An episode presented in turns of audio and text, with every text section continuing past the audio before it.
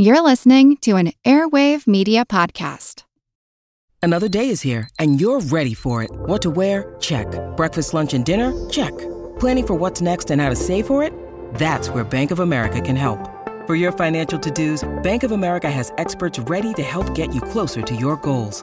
Get started at one of our local financial centers or 24-7 in our mobile banking app.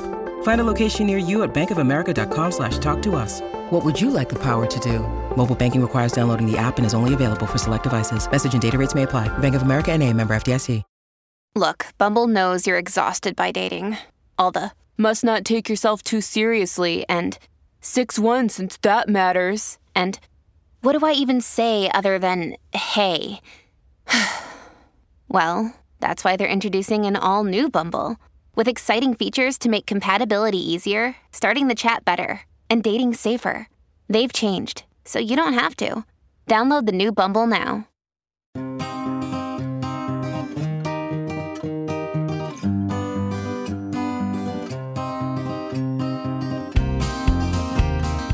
The air of the early Earth was not inviting, and that's an understatement.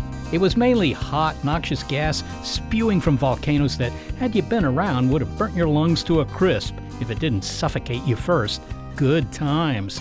But when the Earth cooled, the fumes dissipated, life as we know it could get a start. Two billion years later, oxygen made its appearance, along with animals that could breathe it. The air that was once packed with poisonous gas could now percolate with pleasant aromas, if we take the time to smell them. I smell the turkey and I smell salt and I smell the fennel just because I was just eating fennel. I can smell your perfume and I I'm, I'm actually not wearing perfume or today. soap maybe. No, no soap today Well, either. it smells different when you're standing next to me than when you weren't. I should say, in my hands are bacon and asparagus. I feel like I can smell the bacon, which I know can't be the case because it's not even cooking, but I have it so much on my mind. The air, you can't see it, usually can't feel it, but it carries a symphony of scents and much more. I'm Seth Shostak. I'm Molly Bentley. Welcome to Big Picture Science, produced at the SETI Institute, where researchers investigate the nature and origin of life. In this episode, most life couldn't survive without air. It connects our living planet and even the dead. Your next breath contains molecules exhaled by our ancestors, and no nose knows more about you than that of your dog. One sniff from a schnauzer reveals your secrets, and bathing won't help. But don't sell your own nose short. It can sniff out the right mate, maybe even save your life. So, what's invisible but omnipresent and essential to your existence? In this episode, we make air apparent.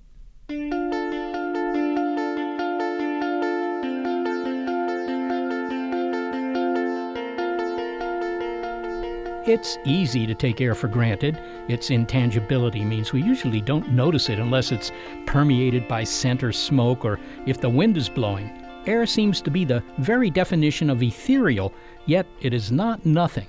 If we want to express the weightlessness of an object, we declare it lighter than air. But it depends on how much air you have. Fill a suitcase with air, and your luggage will weigh more than it does without it. Now imagine scaling up.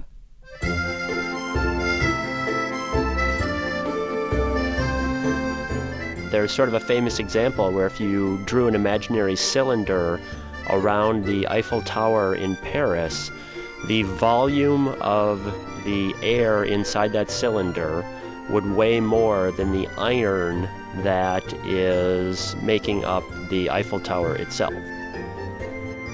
So air definitely has a weight. Uh, it has mass. It can push things. It can move things. It's a substance, just like everything else around us.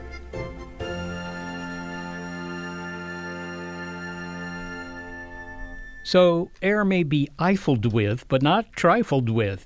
You can abstain from food and water for a few days, but can't go without air for more than a few minutes, not even Houdini. Life adores this perfect chemical cocktail. Today, the bulk of our air is nitrogen, which we pretty much ignore, as we do the trace gas argon. It's the oh so important oxygen that literally gives us room to breathe, whether we're sniffing, gasping, yawning, snoring, or letting out a long sigh. Humans and other animals are processing this essential gas. The air is circulating around the planet, and that means it's a physical connection between places and time. That breath you just took may include molecules of dust from a demolished temple. the snort of a woolly mammoth, or the air exhaled by a long gone ancestor. Caesar's Last Breath is the title of science writer Sam Kean's latest book exploring the complexity as well as the secrets of the air around us, not all of which were apparent to those ancient Romans. I mean, of course, they knew that the wind could knock you over, be pushing against you. What they didn't have an idea of is sort of the abstract idea that we have nowadays of a gas. The idea that something like water could evaporate and turn into a gas, or that there were substances, different substances like nitrogen and oxygen and carbon dioxide in the air around us, and that they all had something in common, and that there was this mixture called the air that, again, as we were saying, has mass, has properties like that. So, of course, they knew the wind and things like that existed, but they didn't have a good grasp on what the air might be made of or a lot of its properties and things like that. Uh, well, of course, they probably didn't know the words oxygen or nitrogen either. No, definitely not. No. okay. Well, I mean, since we're back in classical times, uh, let's consider the fact that uh, your book is entitled Caesar's Last Breath.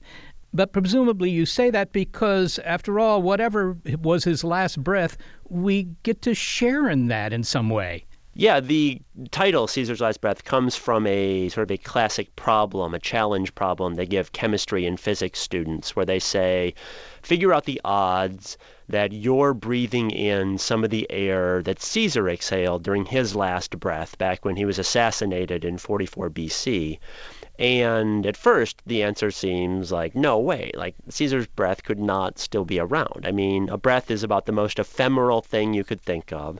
And the size of one breath compared to the atmosphere at large just seems so minuscule that you would think, no way, that, that, that breath has to have disappeared by now. But if you look at it a little more closely, you realize that, well, you know, there are actually so many molecules in a single breath, something like 25 sextillion molecules, which is a 25 with 21 zeros after it. That's how many molecules are in a breath. And those molecules are mostly nitrogen molecules, which are very hardy, very robust molecules that stick around for a very, very long time. So the question then becomes which is going to win out? The very, very small number, which is how big a breath is compared to the whole atmosphere, or the gigantic number of molecules that have then spread across the earth from Caesar's last breath. And if you do all the math, figure everything out, it turns out that the answer is they cancel almost exactly. And it's almost a certainty that every time you take a breath, you're breathing in about a molecule or so of Caesar's breath. So it's this really direct material connection with someone who died thousands of years ago. I can't help but note that that number, 25 sextillion, is also roughly the number of uh, stars in the visible universe. So I don't know which number should impress me more the number of stars or the number of molecules in Caesar's last breath. Et tu, Brute, here's mm-hmm. 25 sextillion uh, molecules of air. But, you know, if he had halitosis, we wouldn't know that, right? Because if we're only getting one or two molecules, uh, obviously that's perfectly okay. Yeah, so it's not uh, you know Caesar's last gas or something else like that because a lot of those molecules would have uh, disappeared. There are more reactive molecules in the air than uh, the nitrogen that he was exhaling. So those molecules mostly would have disappeared, reacted out, something like that. So only some of the molecules remain, but they do remain. And really, there's no reason that it's Caesar that people usually put in the problem as opposed to other people you want to mention. You could mention, you know, Confucius or Amelia Earhart or whoever you want to pick from history, their breath is still lingering, still mingling in the air as well. Can you give me some idea of how long it takes, or you know, if somebody keels over tomorrow before their breath, some of their breath, could be inhaled tomorrow in downtown Beijing? It wouldn't quite get there that quickly from someone in the United States, but within a week or so, it would have gotten to that point where some of the molecules would have made it all the way around the Earth like that. And then over a year or two, it would probably spread over the northern hemisphere.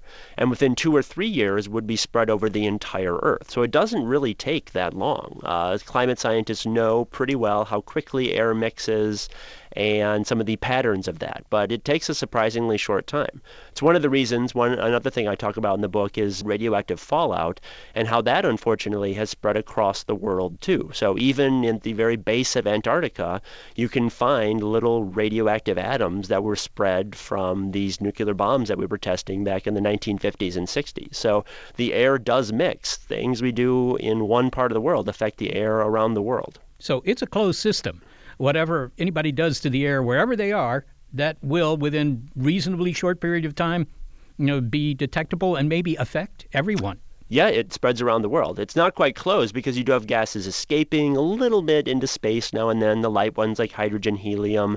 You have oxygen going into creatures, creatures dying, and sometimes, you know, when they decay, you might have gases release, things like that. Or, you know, humans burning fossil fuels release some gases too. But for the most part, yeah, you're right, that what we do in one part of the world will affect everything around us. Now, this idea that the air is something that you know might be made of other things, uh, that it's something that is worthy of study. I mean, that's fairly new. Most people know that the Greeks figured that everything was made of four elements, and one of them was air, suggesting that air was just air. When did we? when did we start to learn that the air was actually a, a combination of ingredients product? Yeah, it was kind of a slow dawning over a few centuries. In the 16th century and 17th century, they kind of started to get an idea that not all gases were quite the same.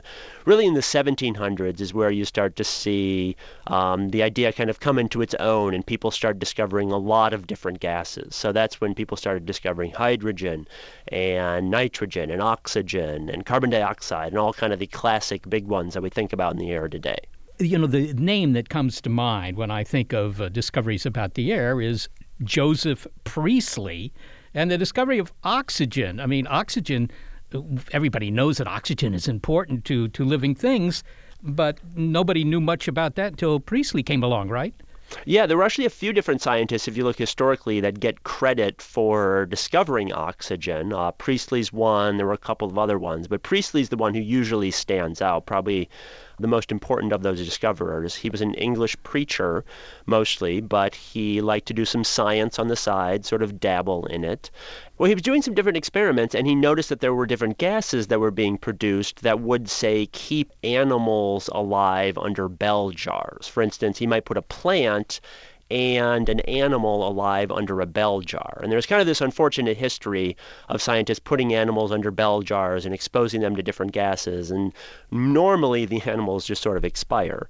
But in this case, he figured out, oh, the animal's living there. So this plant must be producing something that's allowing the animal to live. So he kind of realized, made this observation, and realized that something more must be going on there. Today, of course, we do breathe oxygen. Uh, many animals do, but the atmosphere didn't always contain oxygen. Uh, it's had some major chemical compositional changes, uh, the air has.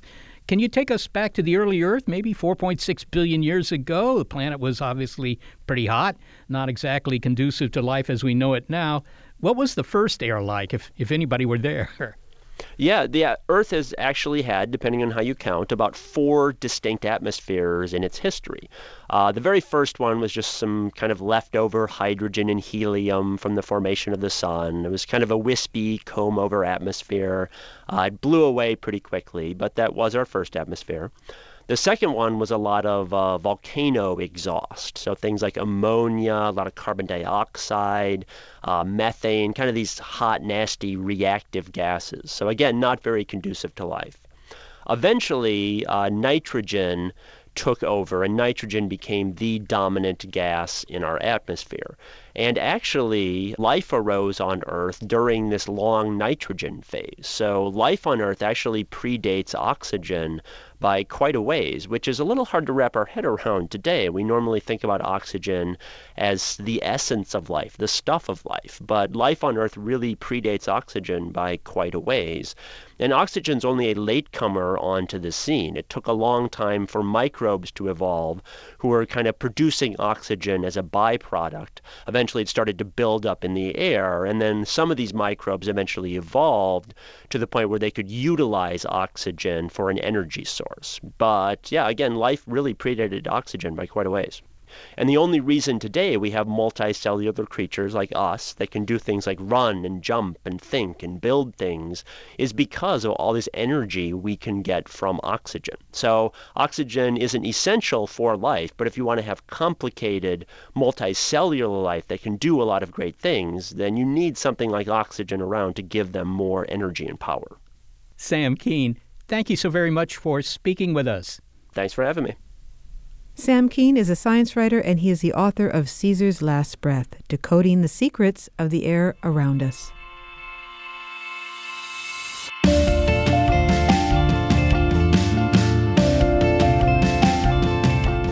Coming up, this episode now goes straight to the dogs. Our beloved canine pals make scent maps of the world, and that means smelling us in embarrassing places. But for a dog, it's not socially awkward behavior, it's just information gathering. If it's not yet obvious, we're making air apparent on Big Picture Science.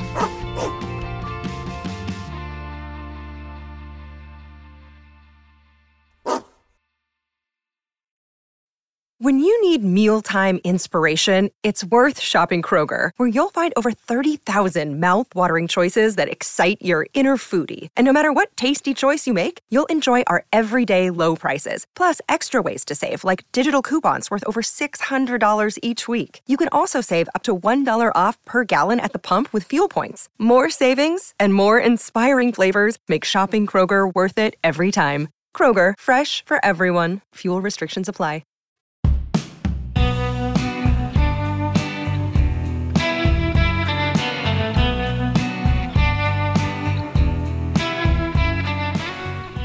The air is a conduit bringing its oxygen to our lungs and all kinds of odors to our nostrils.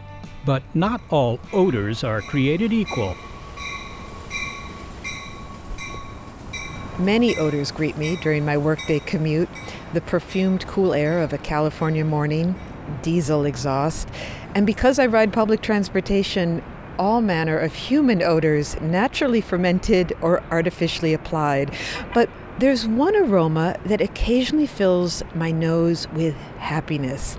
Usually, the air at the Millbrae train station is not remarkable, but every now and then, in the evening, the Millbrae station air is awake with the wafting aroma of chocolate. The odor is rich and warm and delicious, and I ask myself, is it brownies or just an enormous vat of bubbling melted cocoa and sugar? I don't know. But it is an atmospheric current of deliciousness running right under my nose and so incongruous to my surroundings. I wonder if it's an olfactory hallucination conjured by my tired brain. I'll inhale deeply in the hope that somehow magically that will produce the chocolate itself. I've never gotten to the origin of this bewitching smell, but now I'm going to. A little bit of research tells me that a half a mile from the train station is the likely source, so I'm going there now.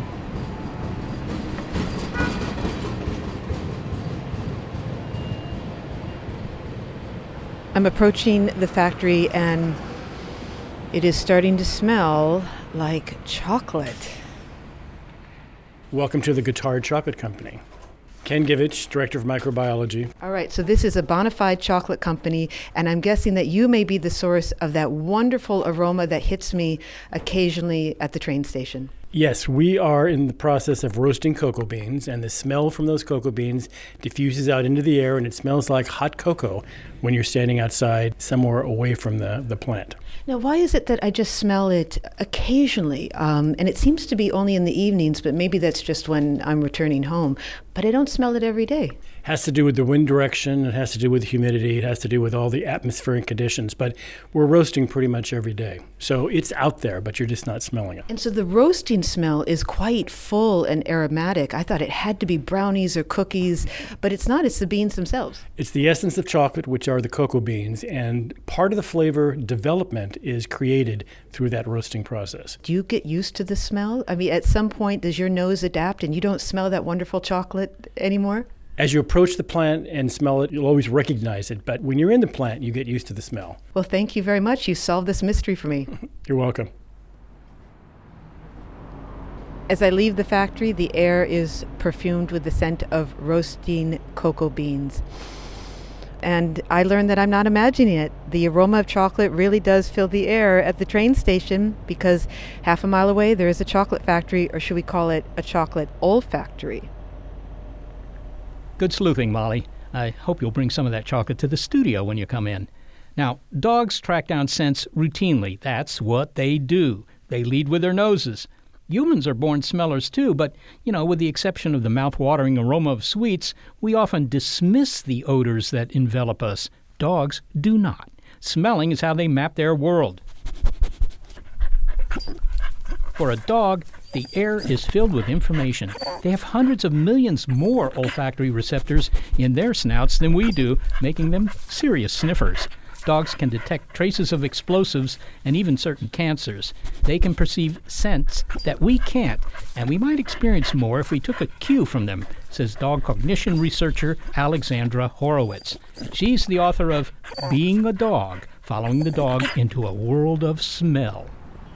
I am following my nose along Amsterdam Avenue toward Dr. Horowitz's dog cognition lab at Barnard College. I am picking up odors of hot pretzels, cut flowers, Indian spice, and I imagine entering the dog cognition lab and being greeted by dog smells and a row of sniffing animals. First, though, I meet Alexandra Horowitz in her campus office.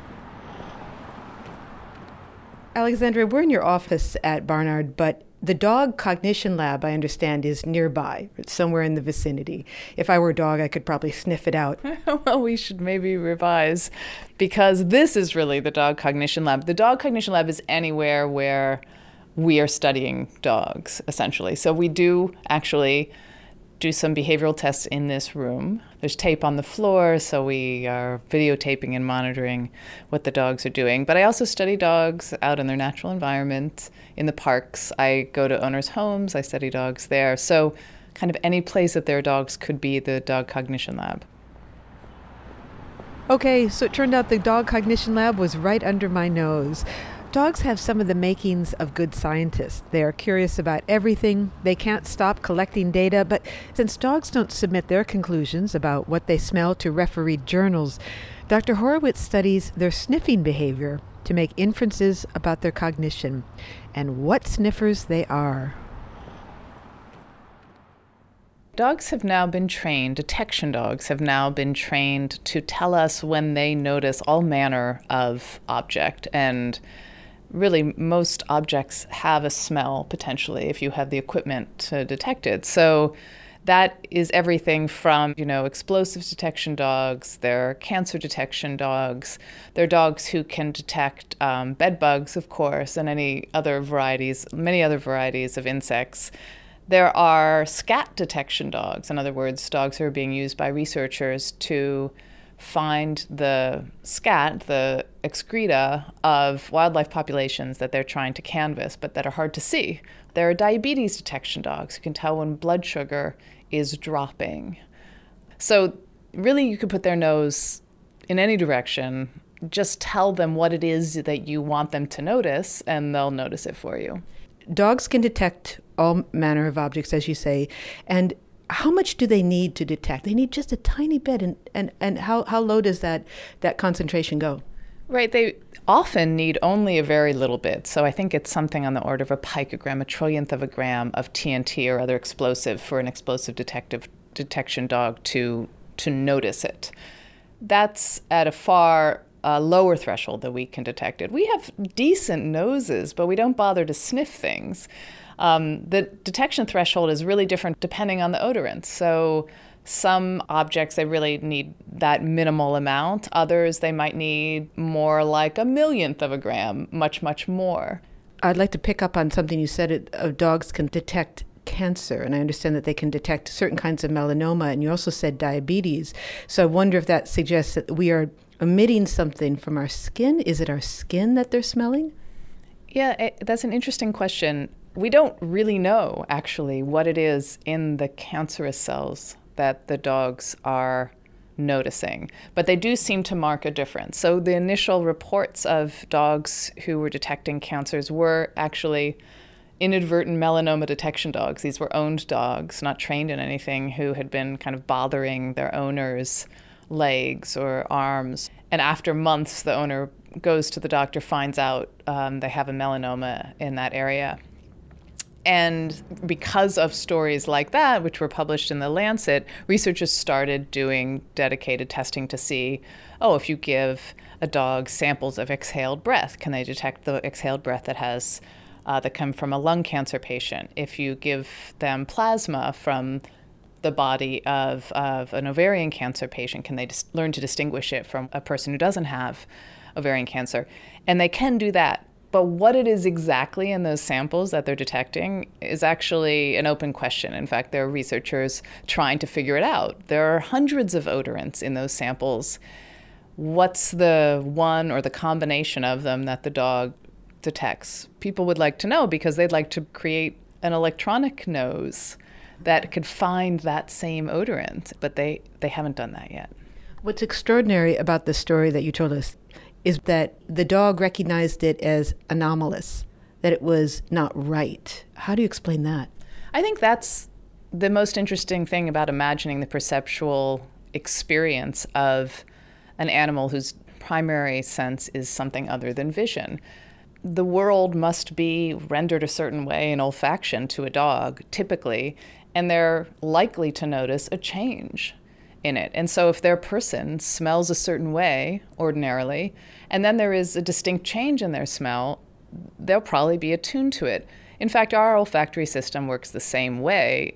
In principle, we notice new smells. So you come into a room that smells strongly of coffee. It's if you're a coffee drinker like I am, it's a delightful smell.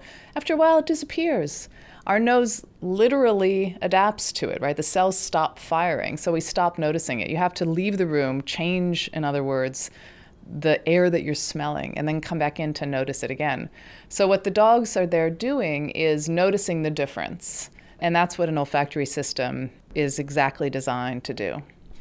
Dogs are very good at detecting their owner's smell, but if we really scrubbed ourselves down or mm-hmm. maybe put on perfume or did something to our own scent, would we succeed in masking the smell from our dogs? I, no, I don't think so. There's a there's a scene in Cool Hand Luke where the character is trying to escape from prison. The the dog their dogs are after him, and he's trying to escape, and he crosses rivers so that they can't catch his trail. Of course, they can catch his trail, and he puts down pepper, and this works to get the dogs off his trail. It would not work. You could cover yourself in pepper. The dog, you still smell the way you smell. I think what that points out is the difference between our human understanding of how we or others smell. We think of it as like a, an event, like, oh, I smell now. No, no, no. Like it's a state. We always smell. Like we have a smell. Things have a smell.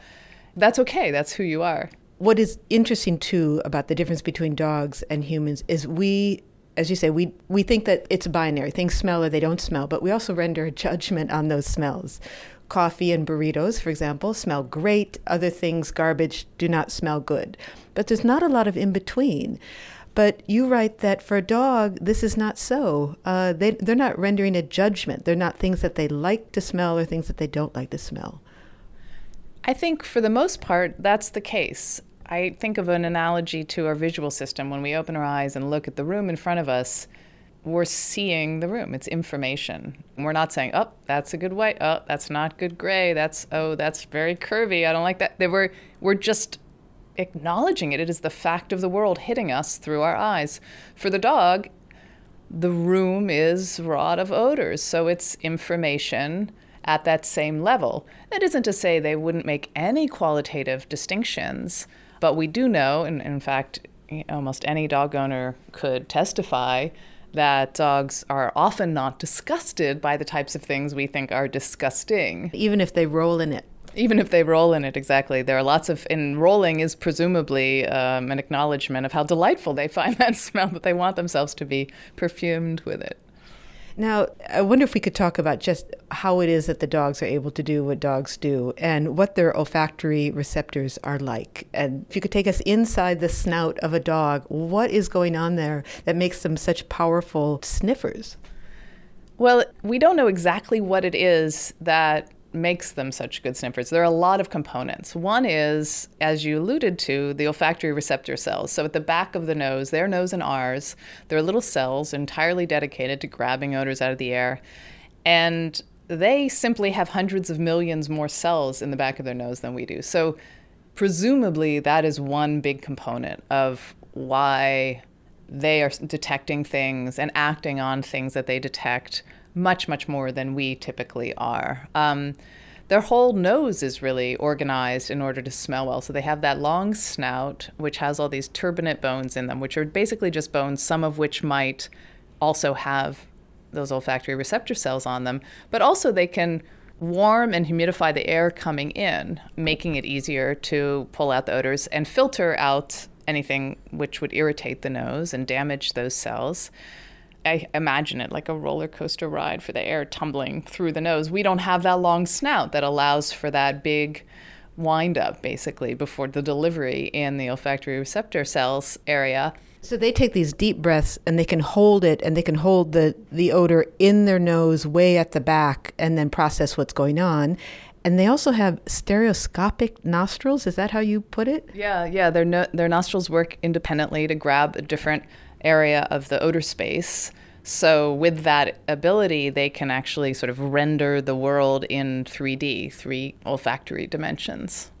Can you elaborate on that? So, a dog can say, to my left is the coffee shop and to my right is my owner. I mean, is it, is it, can they distinguish in that way? Sure, they can tell the direction of a source odor just in the same way that our eyes overlap in the in the visual field. They both get a different little snapshot of the world. It overlaps, but then the brain reconstructs. Well, what does that mean? If I if I'm getting an image from my right, a far right eye, but I'm not getting it from my left eye, it's probably on my right. And the same thing with odors. Um, as they're passing by, you'll get a stronger amount from one nostril than the other, and the brain can use that information to say, and the source of the odor is to the side.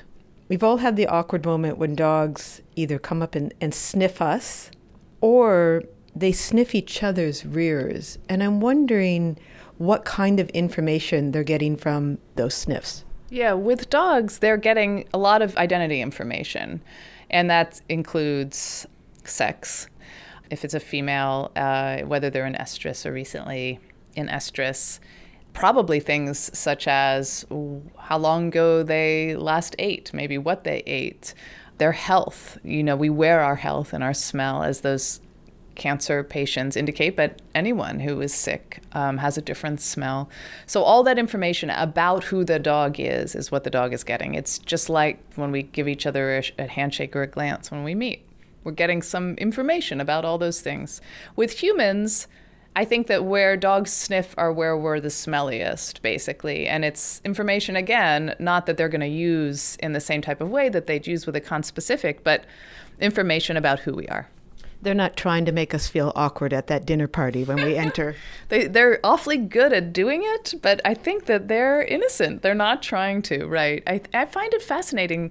We're so nervous about smell and smelling as humans that not only does a dog smelling your crotch feel awkward, like, oh no, now everybody knows I have a crotch, or I don't know what it is, but also now I feel like it's often the case that a, a person's dog sniffing another person's dog's rump is viewed by the people often as impolite where they're not even being sniffed, right? But it's that some by extension, my dog's interest in your dog's rump is somehow reflecting on us. That to me is mostly a testament of our unease with smell. In fact, you write that our discomfort with the dog's sniffing the world has prompted some owners to pull their dogs back. And so dogs aren't sniffing as much as they would like to because they're getting the signal that they shouldn't be sniffing, although that's what they do. Right. I don't think we're ready to accept often that dogs are sniffing creatures. We want them to be polite, civilized creatures who don't do that animalistic thing like sniffing each other. And I found that um, a lot of dogs were coming into my studies where I'm basically asking them to sniff something I put on the floor, um, a sample of their own pee. Other times, it's a quantity of food. It's it, they're usually benign stimuli. A lot of dogs who come in with their owners won't approach the samples, and I think it's because the owners have been spent a lifetime telling that dog not to sniff things. Actually, when we pull our dog away from those smells, we're telling them they're not allowed to, you know, use that perceptual organ and they and they're pretty cooperative. They kind of stop using it as much. That's sad.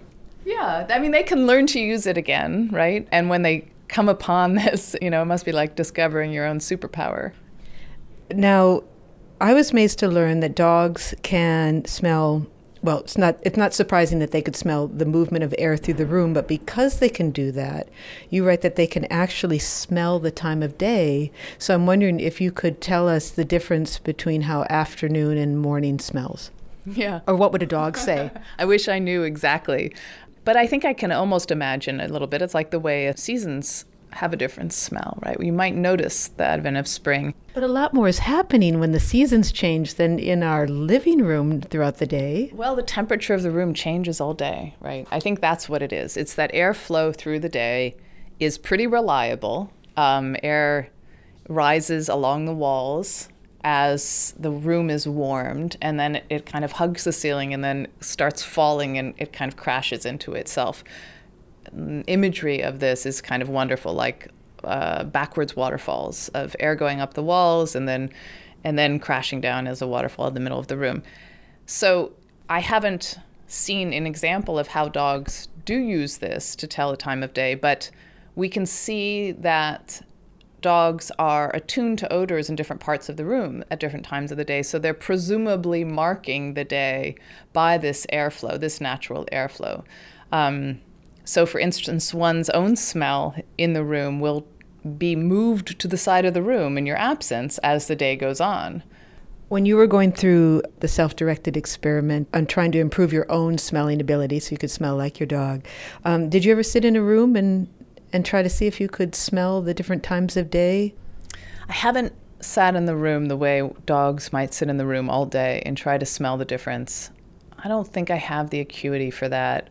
But I have done other, and I regularly do other exercises still that try to bring smell in prominently. So when I wake up in the morning, I try to smell how late it is. You know, if I've if I don't set an alarm, so. And wait, wait, hang on. How, how do you smell how, how late it is? What what is what's six a.m. versus nine a.m. That's, that's exactly what you're trying to smell. You're trying to smell kind of the warmth of the day, how much of the day has happened there is a smell in a room at a certain time of day, and I think you might notice it if it was different. It's that type of thing, and I also try to figure out if there's anyone in the bed with me. You know, our dogs sleep with us, and so I have my husband, my cat, and two dogs, and my son who might be in the bed in the morning. And without hearing or seeing anything, I try to just notice by smell if anyone's in the bed. And sometimes I can do it, not not reliably, not all the time. But that's the type of thing I try to do to imagine a little bit what it might be like to be that dog. I assume you've invested in a king size bed? yeah, it's the biggest bed you can get, yeah. Alexandra Horowitz, thank you so much for speaking with us. My pleasure. Alexandra Horowitz is a dog cognition researcher at Barnard College and author of Being a Dog Following the Dog into a World of Smell. Well, before you have a pity party about what you're missing, lamenting the fact that you'll never have the sniffer of a schnauzer or the proboscis of a Pekingese, the nostrils of a Newfie, we bring you good tidings. Your own schnoz is actually pretty good, at least while you're awake. Coming up, how your nose helps you savor a fine meal and even pick your future mate, and then it catches Z's when you do. We're making Air Apparent on Big Picture Science. Are you earning and investing in the stock market? In real estate? How about in relationships? Are you earning and investing in your life? I'm Doc G, semi retired hospice physician and host of the Earn and Invest podcast, where we have the 201 or next level conversations about money and life. Not only how you make money and grow it, but also how you use your wealth to create a better and more fulfilling existence. Join us every Monday and Thursday wherever you listen to fine podcasts.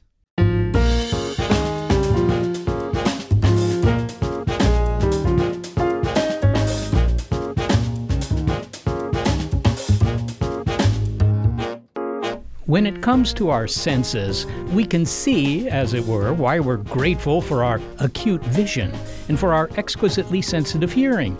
The sense of smell may be number one for a dog, but for humans it's often rated as least important. It's the dispensable sense, uh, the one that people would be willing to lose if they had to lose one. But reconsider our sense of smell is not only better than we think, it is more important than we think. Smell plays a big role in love and even survival, and we need it to fully enjoy the taste of food. If you're skeptical about that, here's an experiment. Get a couple of jelly beans, different colors, so you know they're going to have different flavors. Put one in your mouth and plug your nose at the same time. Now bite down on the jelly bean, and with your nose still plugged, all you should taste is sweetness. Then release your nostrils, and you will be shocked by the experience of suddenly having the flavor of licorice or lime or bubblegum or whatever the jelly bean is. And that's a fantastic way of really illustrating how surprising it is how much our sense of smell is involved with what we consume. But what about the role that our sense of smell plays in those other things like love and survival? Well, cognitive neuroscientist Rachel Herz says that our sense of smell was the first sense to evolve. It's located in a part of the brain associated with memory and emotion. So, if you haven't already had the honor, maybe it's time to meet your nose. It's more than a resting place for your glasses. We sometimes read a reference to the extraordinary ability of super smellers who conduct odor tests and pick out delectable foods. Should we envy them? Super smellers, as far as I know, don't exist. There are people who are quote unquote noses, and that's um, people who are in the perfume industry primarily who are very good smellers, and mainly because they have been trained and also because they're paying exceptional attention to what they are smelling. And the more attention we pay, the more we can actually smell because the more of our brain is being used. But the other thing is that we all, in fact, have a unique nose when it comes to the receptors that are expressed, which means that for some people, specific odorous compounds are going to smell somewhat stronger because of the fact they may have more of a specific kind of receptor that's sensitive to those compounds. And for others, it's going to smell weaker, or there's different ones for each person. So there may be people who are super smellers of a specific kind of chemical, if that is even true, but it isn't the case that there are super smellers the way there are super tasters, and super tasters are something different.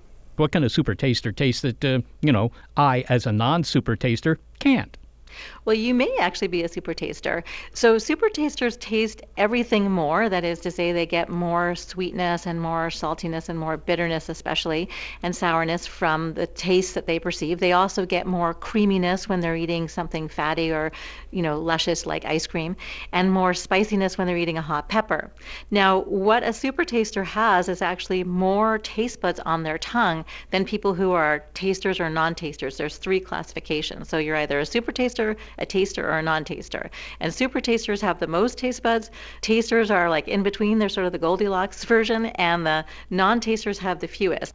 Let's get back to our sense of smell then. Our, our nose is actually pretty good at smelling. Uh, apparently, we shouldn't sell our noses short.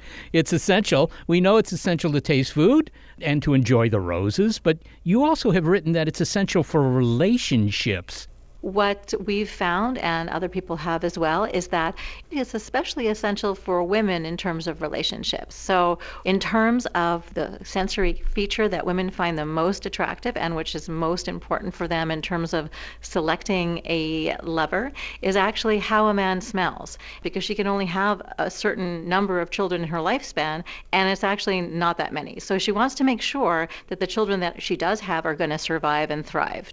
And the most important thing for that that is health. And it turns out that body odor is the external representation of the genes of your immune system. And so the smell of somebody is actually an, an indication of their immune system. And the smells from men that women find most attractive are indicative of the fact that their immune systems are actually complementary and that the likelihood of having a child who is most healthy is there. So, what about pheromones? Uh, everybody hears about pheromones. I mean, uh, the women uh, select males, uh, according to what you've said here, on the basis of how they smell. Is that pheromones? Are pheromones telling us anything? Do they exist? Pheromones do not exist in humans. Pheromones are a form of chemical communication. They were first discovered in the social insects like ants and termites.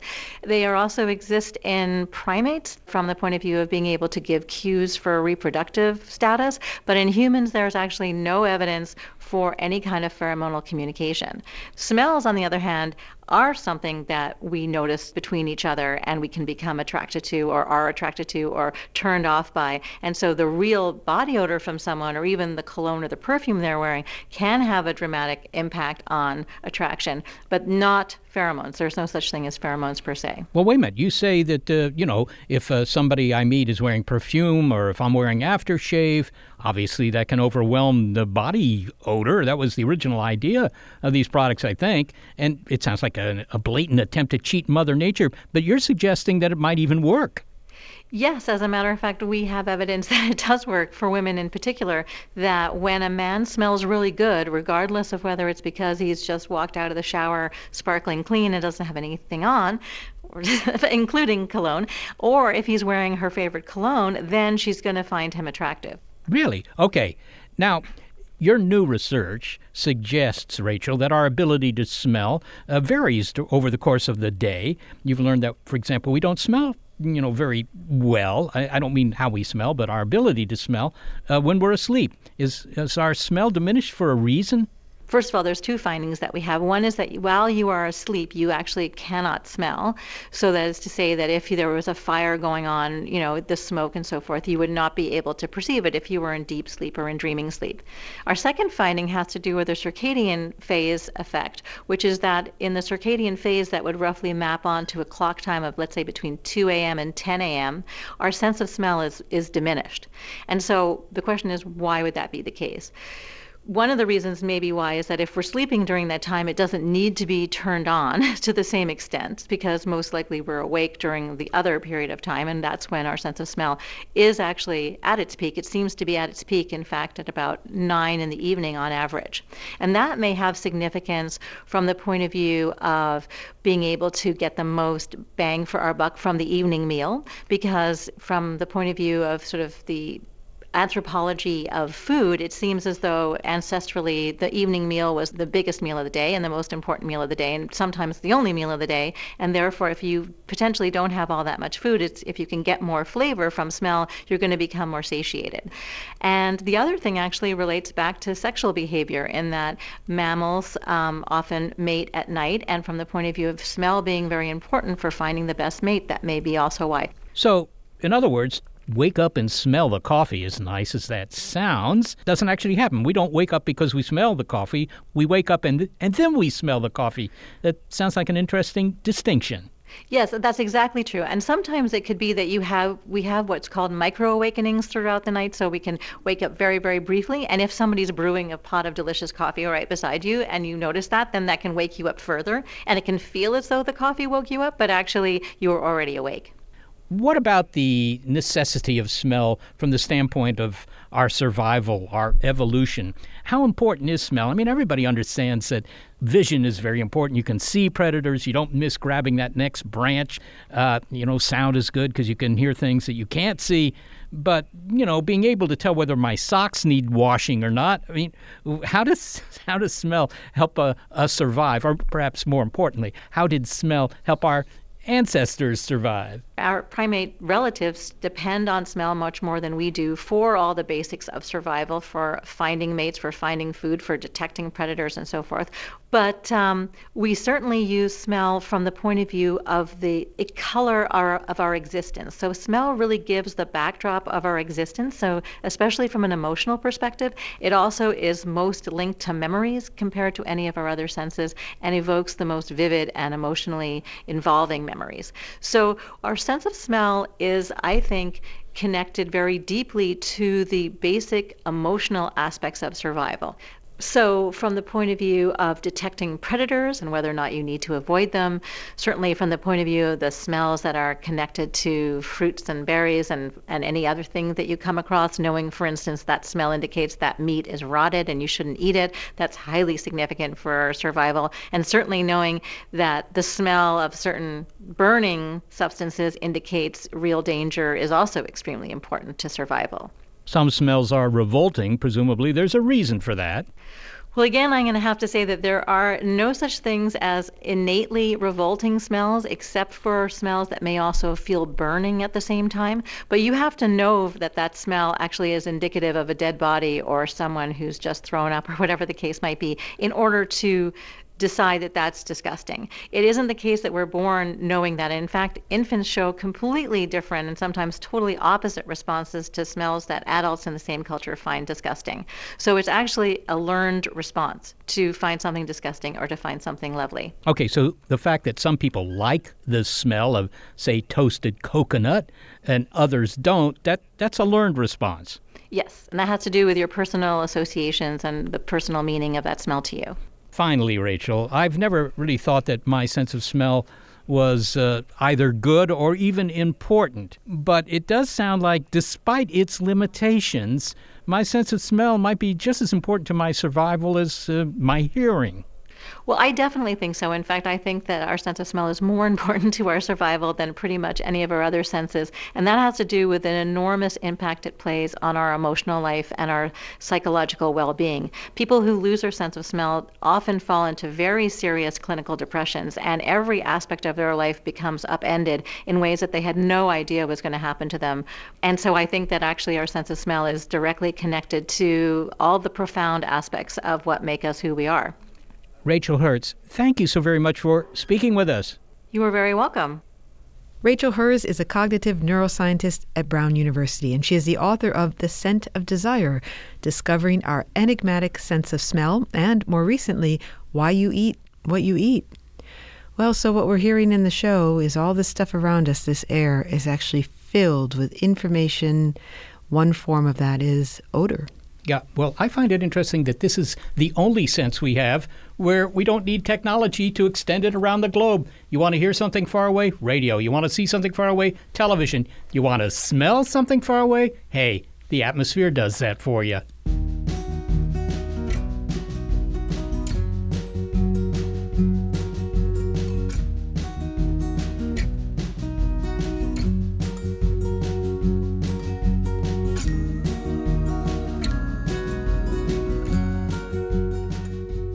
Well, thanks to the team who always has good sense senior producer Gary Niederhoff, operations manager Barbara Vance, and intern Sarah Derwin. Thanks also to financial support from Rena Shulsky David and Sammy David, and to the William K. Bowes Jr. Foundation. Big Picture Science is produced at the SETI Institute, a nonprofit scientific and education organization whose scientists study the origin and nature of life, including the composition and orbits of asteroids. And a big thanks also to our listeners. Your ears have been attuned to an episode of Big Picture Science called Air Apparent. And if you want to hear more Big Picture Science episodes, well, you'll find them in our archive at bigpicturescience.org.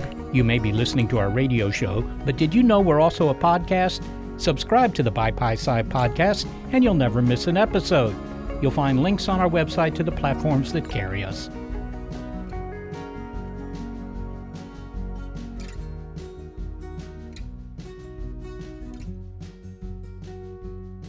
I like the scent of the ocean and the beach. Ginger. Lavender. New car smell. I don't really smell anything. I smell my own cologne. The corporate world is like the ocean. It's alluring, but it's also full of deadly creatures that can shred you to pieces. It becomes kind of like a Game of Thrones political arena where everyone's trying to murder you to get your job. My family doesn't come from corporate background, so I didn't have any sort of guidance in that. This is not your typical work podcast. Sometimes you need to be empathetic, and then there are times that you ask for input, but you don't really give a shit. Listen to the Ambie Award nominated podcast, Surfing Corporate. Stretch opportunity? What is this, yoga class? Get out of here. Monsters are as old as humanity itself. Monsters embody our fears. Yet, they help us define the boundaries of what it means to be human. We know most monsters aren't real, yet we can use monsters to learn about reality, psychology, biology, folklore, literature, critical thinking. We're on a journey to learn about the world through the lens of monsters, and we hope you'll come along with us Subscribe at monstertalk.org.